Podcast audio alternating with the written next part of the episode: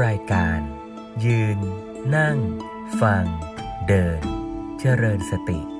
ภาวนาแบบผ่อนคลาย ผ่อนพัก รักษาใจ ให้โปร่งใส สุข เบา ด้วยพลังแห่งฉันทะ และธรรมะสมาธิ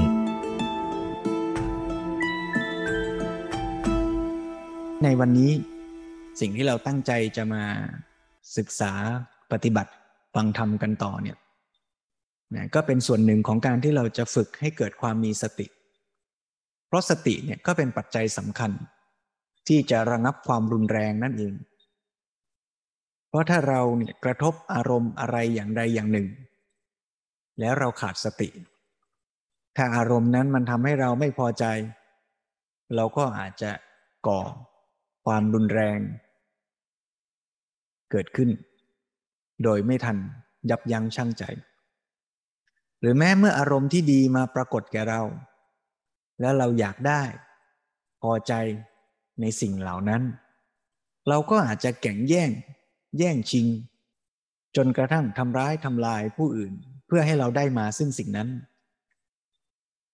การทำร้ายทำลายนี่อาจจะไม่ได้มาในรูปของการยิงกันฆ่ากันเท่านั้น แต่แม้ว่าเราขับรถแล้วเราอยากจะได้ อารมณ์ที่ปรารถนาคือการที่เราไปได้เร็ว บางทีเราก็ทำร้ายและทำลายคนอื่นเหมือนกัน บางครั้งบางคราวที่เราอยากให้พ่อแม่เรา ได้รับการรักษาเร็วๆ อยากให้ท่าน ได้รับความสะดวกสบาย บางทีเราก็เลยแซงคิวคนอื่น แล้วก็ทำให้คนที่ด้อยโอกาสอาจจะลำบากมากขึ้น ก็ได้ เพราะฉะนั้นในความที่เราเอาตัวเราเป็นใหญ่ในแต่ละครั้งเนี่ย เราก็กำลังเบียดเบียนผู้อื่น ทีละน้อยทีละน้อย มากน้อยตามกำลังแห่งความต้องการในใจเรา เพราะฉะนั้นสิ่งที่จะช่วยเราได้ก็คือการที่เรามีสติรู้ตัวทันเมื่ออารมณ์มากระทบ อย่าให้กิเลสตัณหา มันรับช่วงต่ออารมณ์นั้นไปโดยอัตโนมัติ เครื่องมือในการฝึกสติเนี่ย ถ้าว่าในมหาสติปัฏฐานสูตรเนี่ยท่านก็แสดงไว้จำแนกเป็นสี่หมวดก็คือกายเวทนาจิตธรรม ในคราวที่แล้วนั้นหลวงพ่อสมเด็จ แสดงธรรมในเรื่องกายานุปัสสนาสติปัฏฐานนะว่าจะพิจารณากายนี่อาจจะพิจารณาลมหายใจก็ได้ พิจารณาอิริยาบถก็ได้ พิจารณาสัมปชัญญะในการเคลื่อนไหวอิรียาบทย่อยต่างๆ ก็ได้ เหล่านี้เป็นต้น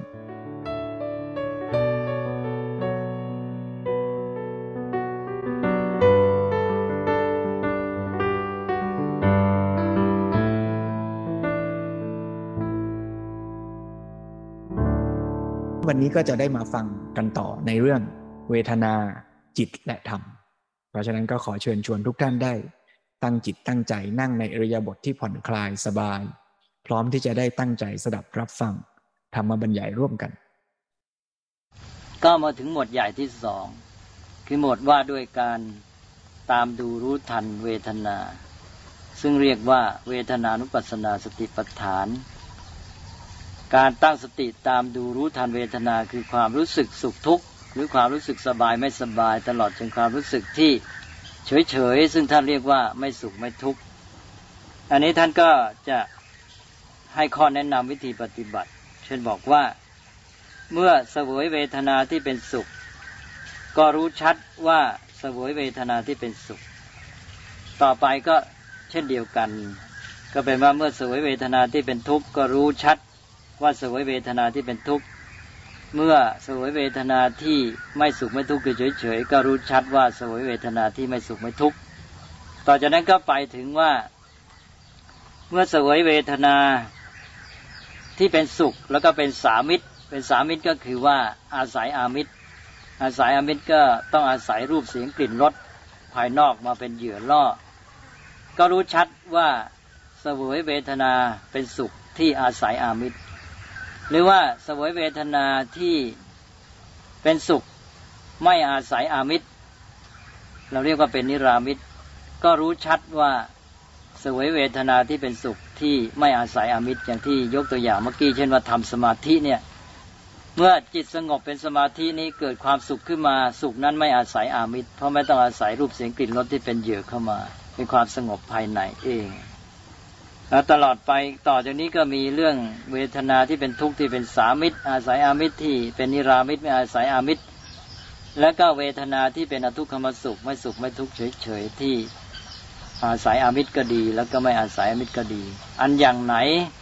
เวทนาหรือความรู้สึกอันไหนเกิดขึ้นมาก็รู้ชัดตามที่มันเป็นอย่างนั้นอย่างนั้น นี่เรียกว่าเป็นเวทนานุปัสสนาสติปัฏฐาน นี้ต่อไปก็หมวดที่สาม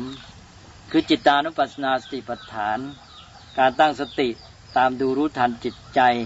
ก็คือรู้เท่าทันสภาพจิตของตนเอง อันเนี้ยท่านก็จะอธิบายแยกแยะออกไปมากมาย มุยถึง 16 หัวข้อย่อยด้วยกัน ซึ่งเราไม่จำเป็นจะต้องจำแต่มาพูดให้ฟังเราก็จะได้ความเข้าใจทีเดียวว่าอ๋อท่านหมายถึงสภาพจิตต่างๆแต่มาจะพูดให้ฟังพอให้ผ่านๆอย่างที่ว่าว่าจิตมีราคะก็รู้ชัดจิตที่มีราคะ จิตไม่มีราคะก็รู้ชัดจิตไม่มีราคะ จิตมีโทสะก็รู้ชัดว่าจิตมีโทสะ จิตปราศจากโทสะไม่มีโทสะก็รู้ชัดว่าจิตไม่มีโทสะจิตมีโมหะ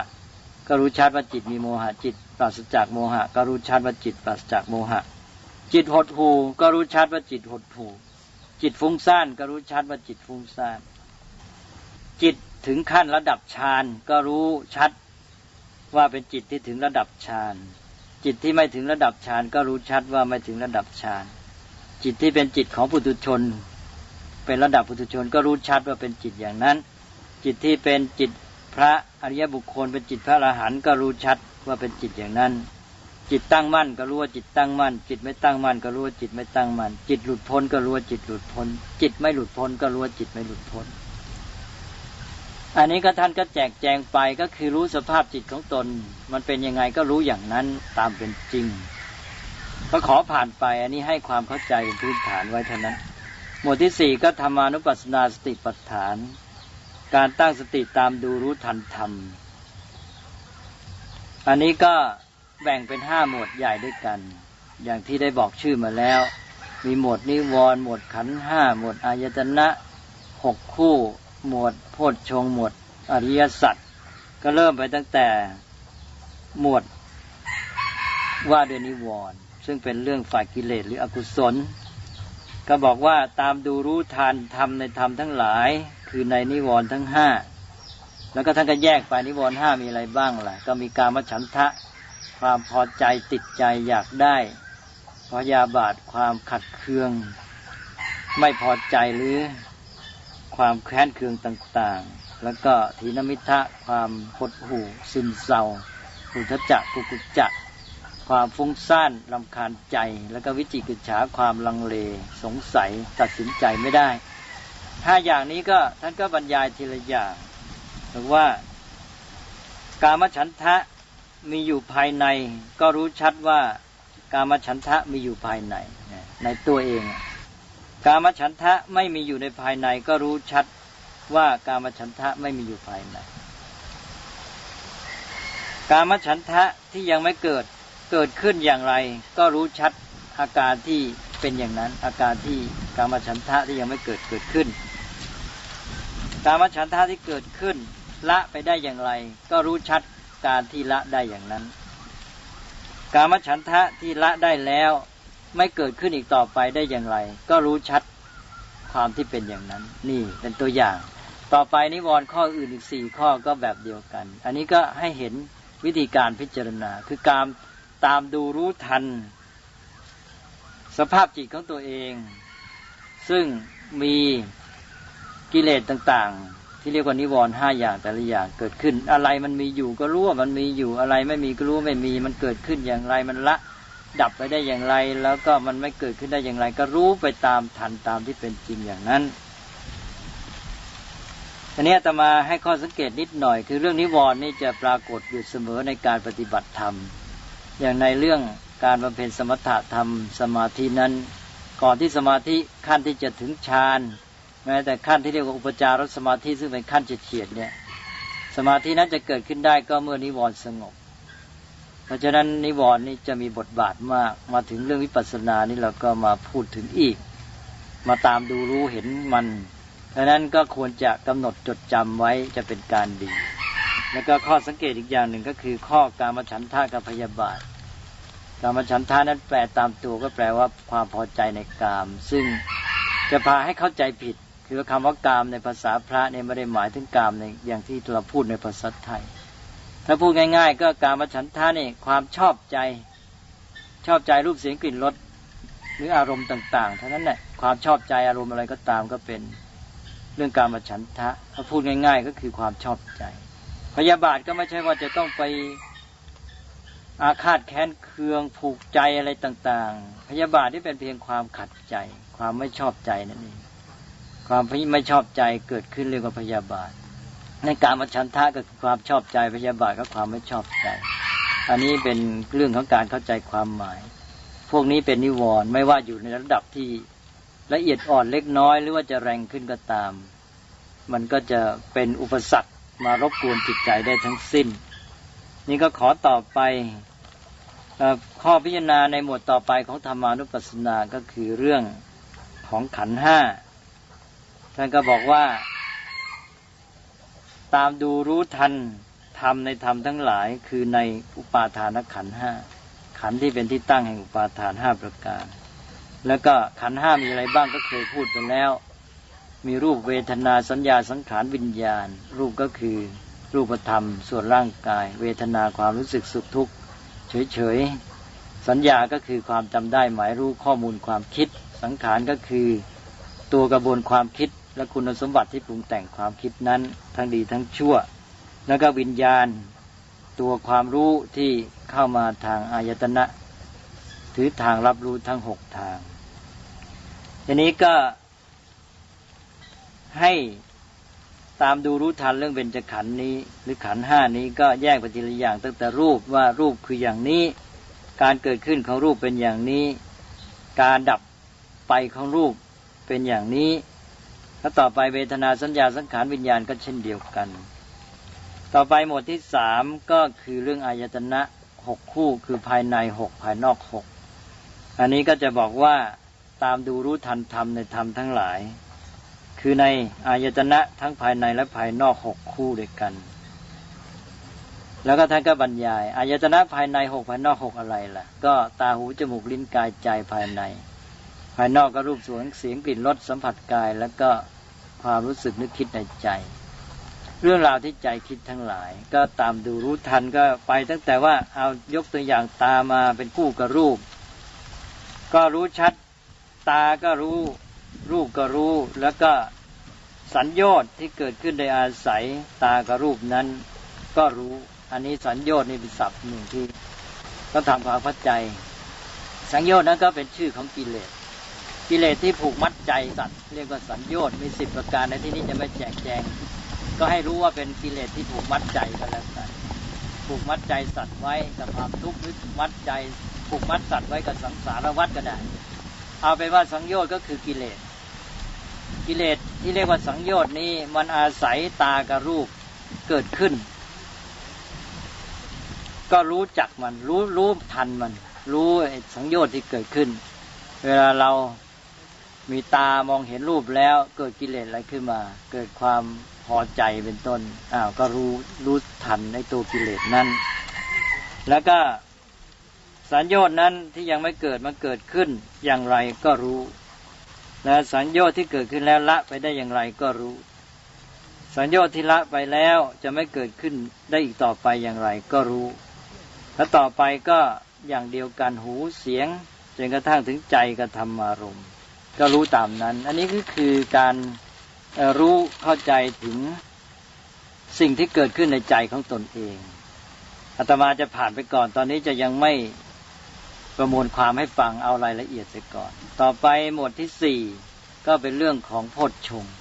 ซึ่งอยู่ในธรรมานุปัสสนาสติปัฏฐานเหมือนกัน ก็บอกว่าตามดูรู้ทันธรรมในธรรมทั้งหลาย คือในโพชฌงเจ็ดประการ โพชฌงก็องค์ธรรมที่เป็นส่วนประกอบของการตรัสรู้เจ็ดประการ ก็มีสติความระลึกได้ธรรมวิจยะการวิจัยหรือเฟ้นธรรม วิริยะความเพียรปีติความอิ่มใจ ปัสสธิความผ่อนคลายสงบเย็นกายใจ แล้วก็สมาธิความมีใจตั้งมั่น แล้วก็อุเบกขาความวางใจเป็นกลางเรียบสงบ อันนี้ก็เอามาพิจารณาในที่นี้ก็คือว่าโพชฌงที่เป็นกุศลธรรมดีๆ เหล่านี้เกิดขึ้นในใจเราก็รู้มัน ทีนี้รู้อาการเข้ามาทุกอย่าง รู้ตัวมันตามความเป็นจริง ตั้งแต่ว่ามีไม่มีแล้วมันเกิดขึ้น หรือว่ามันจะเต็มบริบูรณ์อย่างไร ท่านก็ให้รู้ ท่านก็เลยบรรยายว่า สติสัมโพชฌงมีอยู่ภายใน ก็รู้ว่าสติสัมโพชฌงนั้นมีอยู่ในภายในของเรา สติสัมโพชฌงไม่มีอยู่ภายใน ก็รู้ว่าสติสัมโพชฌงไม่มีอยู่ภายในเรา สติสัมโพชฌงที่ยังไม่เกิดขึ้นเกิดขึ้นอย่างไร ก็รู้ชัดอย่างนั้น สติสัมโพชฌงที่เกิดขึ้นแล้ว เจริญเต็มบริบูรณ์ได้อย่างไร ก็รู้ชัดอย่างนั้น แล้วต่อไปก็บรรยายถึงโพชฌงข้ออื่นจนกระทั่งครบเจ็ดอย่าง อันนี้ก็ให้เห็นวิธีการพิจารณาหรือตามดูของท่านแล้วต่อไปก็หมดที่ห้าหมดสุดท้าย หมดสุดท้ายก็เป็นเรื่องของอริยสัจสี่ก็บอกว่าตามดูรู้ทันธรรมในธรรมทั้งหลาย คือในอริยสัจสี่ ริยสัจสี่ก็ เริ่มตั้งแต่ว่ารู้ชัดตามเป็นจริงว่านี้เป็นทุกข์รู้ชัดตามเป็นจริงว่านี้เป็นทุกขสมุทัยเหตุเกิดแห่งทุกข์รู้ชัดว่านี้เป็นทุกขนิโรธความดับทุกข์รู้ชัดว่านี้เป็นทุกขานิโรธคามินีปฏิปทา เป็นข้อปฏิบัติที่นำไปสู่ความดับทุกข์หรือมรรคนี่ก็รู้ชัดตามเป็นจริง ก็คือว่าอะไรที่มันมีอยู่ ที่อยู่ในจิตใจของเราที่เป็นทุกข์ก็รู้ว่าอันนี้เป็นทุกข์อันไหนเป็นสมุทัยก็รู้ว่าเป็นสมุทัยอันนี้ก็เป็นการรู้ตามเป็นจริงแง่หนึ่ง คือบางทีเรื่องเดียวกันนั่นแหละจะพิจารณาในแง่เป็นนิวรณ์ก็ได้ มองในแง่เป็นสมุทัยก็ได้ เหมือนอย่างว่า การมฉันทะเนี่ยเกิดขึ้นในใจ เมื่อกี้นี้เราพิจารณาว่าออกการมฉันทะมีอยู่ในใจเรา หรือไม่มีก็รู้ตามเป็นจริงเกิดขึ้นอย่างไร ละไปได้อย่างไรแล้วก็รู้ชัดไปตามนั้น ตอนนี้เรารู้ชัดอย่างการมฉันทะนี่อ้าวเรามีการมฉันทะเราก็ตรวจดูในแง่ของอริยสัจเราก็บอกได้ว่าอ๋ออันนี้เป็นทุกขสมุทัยในการมฉันทานี่เราบอกได้เลยเป็นทุกขสมุทัยแล้วมีธรรมะข้อไหนมาเลยเอามาสิ เราบอกได้เลยว่า อันนี้เป็นทุกข์อันนี้เป็นสมุทัยอันนี้เป็นนิโรธอันนี้เป็นมรรคจะมีความสงบใจเกิดขึ้น ภาวะว่าง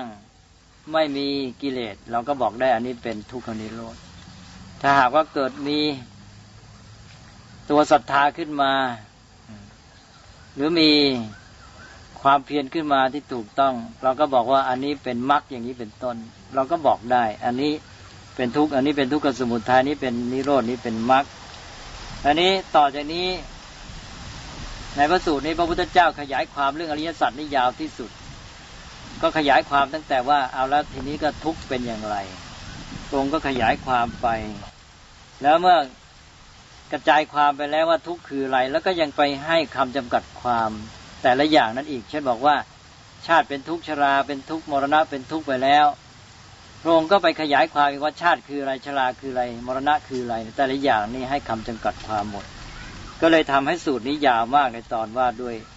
อริยสัจสี่ ต่อไปก็จะบอกว่าทุกขสมุทัยอริยสัจนี่คืออะไร ก็จะได้พูดถึงตัณหา แล้วก็แยกขยายตัณหาออกไป แล้วก็พูดถึงที่เกิดที่ดับของตัณหานั้น ซึ่งจะกระจายไปถึงเรื่องปิยสุรูปสาตรูปถึงหกสิบประการด้วยกัน ก็เลยยืดยาวมาก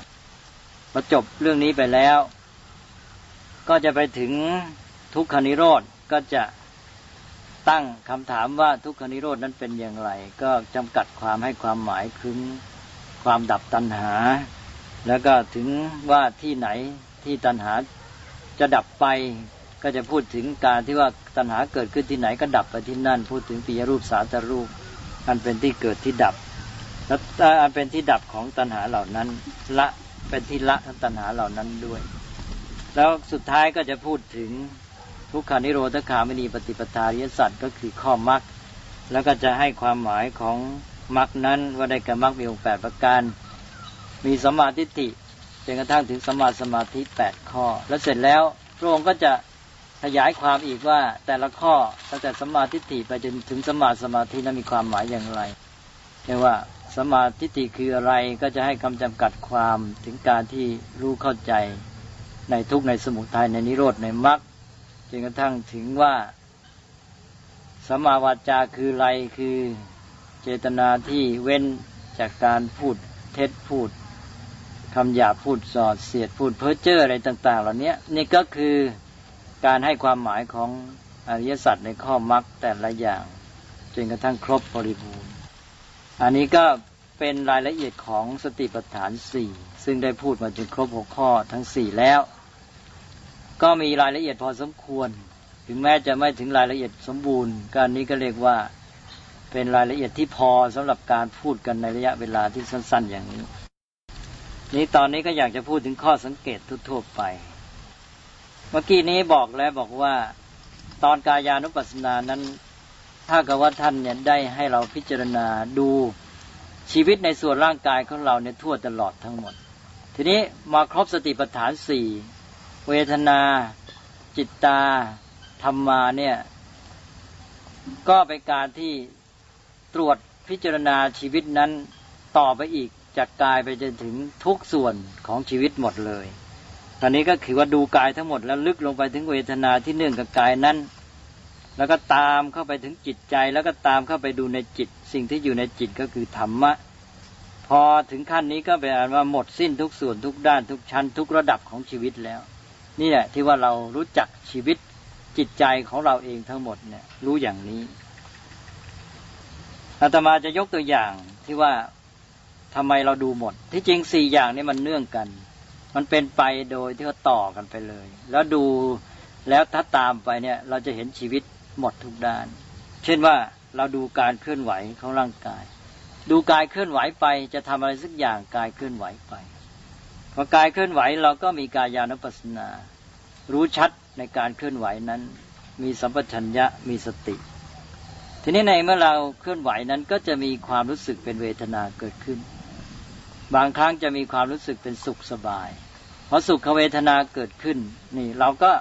ตามดูรู้ทันเวทนาที่เป็นสุขนั้น พอเราเกิดความสุข มีความสุขสบายเกิดขึ้น ในร่างกายนั้น จิตใจของเรามีสภาพเป็นอย่างไร จิตใจของเราอาจจะเกิดความพอใจ เกิดความชอบใจขึ้นมาพอเกิดความชอบใจเราก็ดูสภาพจิตของเราอ๋อจิตของเราขณะนี้ เป็นจิตที่มีโลภะมีความชอบใจเกิดขึ้นแล้ว แล้วก็ พอดูสภาพจิตใจของเราว่าจิตใจของเราเป็นอย่างนี้แล้ว ลึกเข้าไปอีกขั้นคืออะไร ก็ไปดูไอ้ตัวความชอบใจไม่ชอบใจในใจของเรานั่นอีกทีหนึ่งตอนนี้ให้สังเกตดูความแตกต่าง เมื่อกี้นี้ดูจิตใจ ก็คือดูสภาพจิตใจว่าจิตใจนี้ไม่ชอบใจ มีความไม่ชอบใจ ทีนี้อีกทีอีกชั้นหนึ่งก็ไปดูตัวความชอบใจที่อยู่ในใจของตัวเองไอ้ตัวความชอบใจนั่นแหละ คือสิ่งที่เรียกว่าธรรมะ ยกตัวอย่างเช่น ใจเวลานั้นมีโทสะ จิตมีโทสะก็รู้ว่าจิตมีโทสะการที่รู้ว่าจิตมีโทสะนั่นคือ เป็นจิตตานุปัสสนารู้เท่าทันจิต ทีนี้เราตามเข้าไปอีกชั้นหนึ่งก็คือไปดูตัวโทสะในใจนั้น การที่ดูตัวโทสะในใจนั้นคือธรรมานุปัสสนา เพราะว่าโทสะนั้นเป็นตัวธรรมะอันนี้ก็เท่ากับว่าเวลาดูสติปัฏฐานเนี่ยเราสามารถดูเป็นลำดับไป จากเรื่องเดียวกันเนี่ยตลอดจะเห็น สติปัฏฐานครบทั้งสี่ชั้นทีเดียว มองลึกลงไปลึกลงไปเห็นเป็นลำดับเนื่องกันลงไป ตั้งแต่กายานุปัสสนา ไปจนถึงธรรมานุปัสสนาเป็นวันว่าจบทีเดียว อันนี้ก็จะมีข้อสังเกตเพิ่มอีกว่า การที่ท่านวางจากกายานุปัสสนา ไปเป็นเวทนาจิตตาจนถึงธรรมานุปัสสนาเนี่ย เป็นการที่ทำให้เราเห็นได้ว่าระบบของสติปัฏฐานเนี่ยเริ่มจากสมถะไป คือเริ่มจากกายานุปัสสนากำหนดตั้งแต่ลมหายใจเข้าออก การที่กำหนดการหายใจเข้าออก ก็เป็นการที่ว่าเป็นการเริ่มจากสมถะ โดยทำจิตให้เป็นสมาธิก่อน แล้วก็เข้าสู่วิปัสสนา เพราะฉะนั้นระบบสมถะนี้เป็นลำดับที่เริ่มจากสมถะไปหาวิปัสสนา แล้วพัฒนกายปฏิบัติตามหลักสติปัฏฐานนี้เป็นเรื่องของความเป็นลำดับต่อเนื่อง ทั้งในแง่ที่ว่าจากสมถะไปสู่วิปัสสนา และในแง่ที่ว่าจากหยาบไปหาละเอียด ถ้าเรามองดูอีกแง่หนึ่ง ก็คือว่าพร้อมกับการที่ว่าจากสมถะไปสู่วิปัสสนานี้ก็คือจากหยาบไปสู่ละเอียดด้วย จากร่างกายที่เป็นส่วนหยาบไปหาเวทนาจิตธรรมะ ซึ่งละเอียดอ่อนลงไปตามลำดับ ต่อไปอีกข้อสังเกตหนึ่งก็คือว่า เรื่องแยกระหว่างจิตตานุปัสสนากับธรรมานุปัสสนา ขอย้ำอีกทีหนึ่งเมื่อกี้ก็พูดไปแล้วอาตมาก็อยากให้ชัดเจน ก็เลยตั้งเป็นข้อสังเกตแยกกันมาต่างหากว่า จิตตานุปัสสนานั้นดูภาวะหรือสภาพจิตที่มีความชอบความชังมีกุศลอกุศลธรรมอยู่ข้างใน ดูภาวะจิตนั้นสภาพจิตนั้น ที่มีความชอบชังเป็นต้นมีอกุศลกุศล นั้นอย่างหนึ่ง แต่ทีนี้ธรรมานุปัสสนานั้นไม่อย่างนั้นดูธรรมะที่อยู่ในจิตอีกทีหนึ่งคือดูกุศลธรรมอกุศลธรรมหรือดูความชอบความชังอะไรความดีความชั่วที่มันอยู่ในจิตนั้น เนี่ยสองตอนถ้าแยกกันได้ แล้วก็จะรู้เข้าใจจิตตานุปัสสนากับธรรมานุปัสสนา ซึ่งมันก็บางทีก็เป็นเรื่องเดียวกันนั่นแหละ ดูสภาพจิตกลายเป็นจิตานุปัสสนา ดูสิ่งที่อยู่ในจิตนั้นก็เป็นธรรมานุปัสสนาไปเพราะนั้นธรรมานุปัสสนาเนี่ยก็เป็นการลงลึกไปอีก ตอนแรกเราดูสภาพจิต เสร็จแล้วเราก็ลงไปหาว่าในไอ้สิ่งที่อยู่ในจิตใจของเรานั้น มันคืออะไรมันเป็นอย่างไร เราก็จะรู้เข้าใจหมด ก็แปลว่า เรื่องของ สติปัฏฐานนี้ก็เป็นการที่ว่าเป็นการมารู้จักตัวเอง รู้จักชีวิตของตนเอง อย่างที่กล่าวเบื้องต้นแล้วว่าทั้งสัมผัสกับมันและรู้จักมันด้วย เราสัมผัสจิตใจของเราแล้ว แล้วเรายังได้รู้จักชีวิตจิตใจของเราด้วย อันนี้เป็นแง่หนึ่ง แต่ถ้ามองอีกแง่หนึ่งล่ะ ถ้ามองอีกแง่หนึ่งมันเป็นการเอาชีวิตของตัวเองหรือส่วนต่างๆของชีวิตที่เรามีอยู่กับตัวเนี่ยมาใช้ให้เป็นประโยชน์ อ้าว เมื่อกี้นี้เรามารู้จักตัวเอง แต่พร้อมกับการรู้จักตัวเองนั้น เราเอาชีวิตของเราเนี่ยมาใช้ให้เป็นประโยชน์ด้วย มาใช้ให้เป็นประโยชน์อย่างไร ก็คือเป็นการใช้ประโยชน์ชีวิตของเราในการที่จะไปบรรลุธรรม ชีวิตของเราเองนี่เรามาเป็นเครื่องมือเป็นอุปกรณ์ในการที่จะทำให้เกิดปัญญาทำให้เกิดการบรรลุธรรมจนกระทั่งถึงบรรลุอรัตผลเป็นพระยาบุคคลก็ได้ หรือแม้แต่ว่าเราจะมองง่าย ๆว่าเป็นการใช้ชีวิตของตนเองนี้ เป็นเครื่องมือหรือเป็นฐานในการพัฒนาตนเองของเราก็ได้ อันนี้ก็เป็นแง่มุมในการมองเรื่องสติปัฏฐาน เอาแล้วอาตมาก็ขอผ่านไป ที่จบไปเป็นธรรมบรรยายสองหัวข้อในชุดจากจิตวิทยาสู่จิตภาวนา ชื่อเรื่องว่าเวทนาจิตตาธรรมานุปัสสนาสติปัฏฐาน และข้อสังเกตและข้อแตกต่าง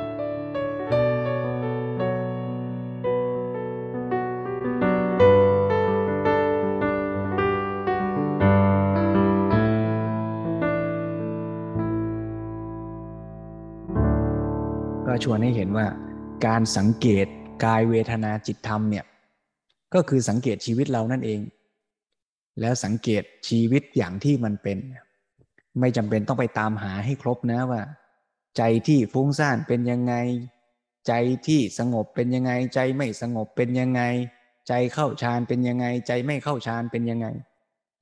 ขณะนั้นใจมันเป็นยังไงก็รู้ใจอย่างนั้นเทียบเคียงกับที่หลวงพ่อสุรศักดิ์เคยบรรยายเราเคยฟังกันว่า สังเกตใจก็เหมือนสังเกต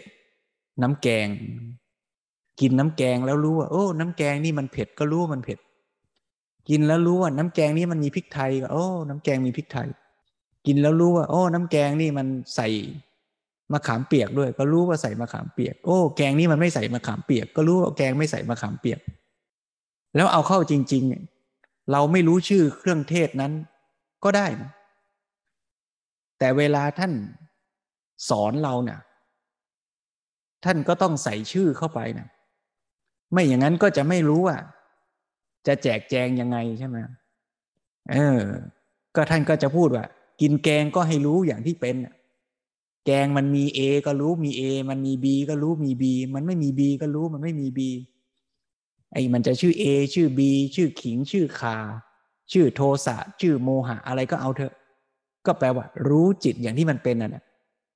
แต่ครูบาอาจารย์บางท่านก็จะแนะนำว่าในผู้ปฏิบัติใหม่ ๆ บางทีเนี่ยการรู้จิตก็เป็นเรื่องยาก ก็จะรู้เครื่องปรุงในจิตชัดกว่า คือรู้ตัวธรรมที่อยู่ในจิต คือรู้เครื่องปรุงนั่นแหละรู้รสรู้กลิ่นพริกไทยชัด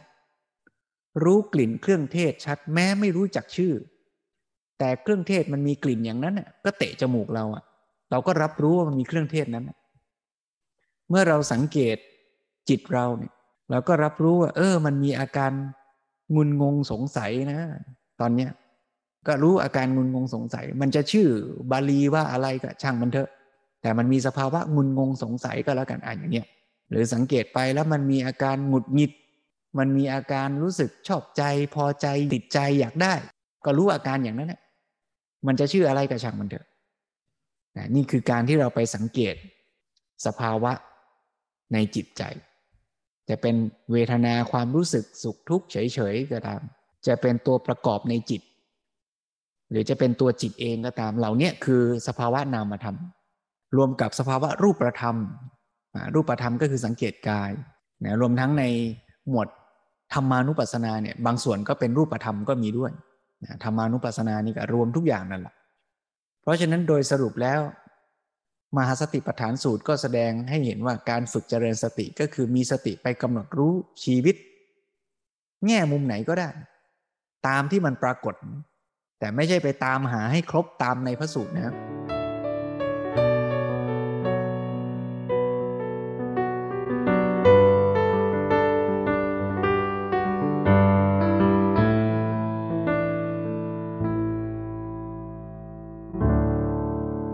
ช่วงท้ายสักเล็กน้อย ก็ชวนทุกท่าน ฝึกเจริญสติร่วมกันสักหน่อย แล้วเดี๋ยวเมื่อจบกิจกรรมท่านใดมีเวลา ก็เชิญชวนให้ปฏิบัติต่อเนื่องต่อไป ชวนทุกท่านได้ฝึกเจริญสติ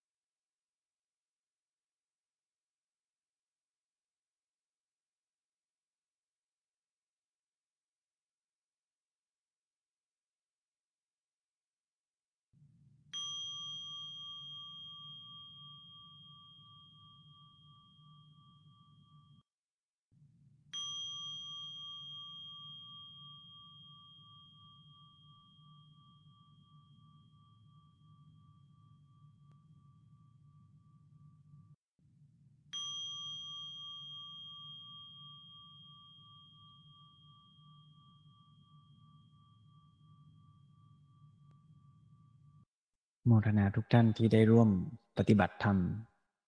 เจริญกุศลร่วมกันมาตลอดพรรษานี้นะและในวันนี้ด้วย ยืน นั่ง ฟัง เดิน เจริญสติ ด้วยพลังแห่งฉันทะ และธรรมะสมาธิ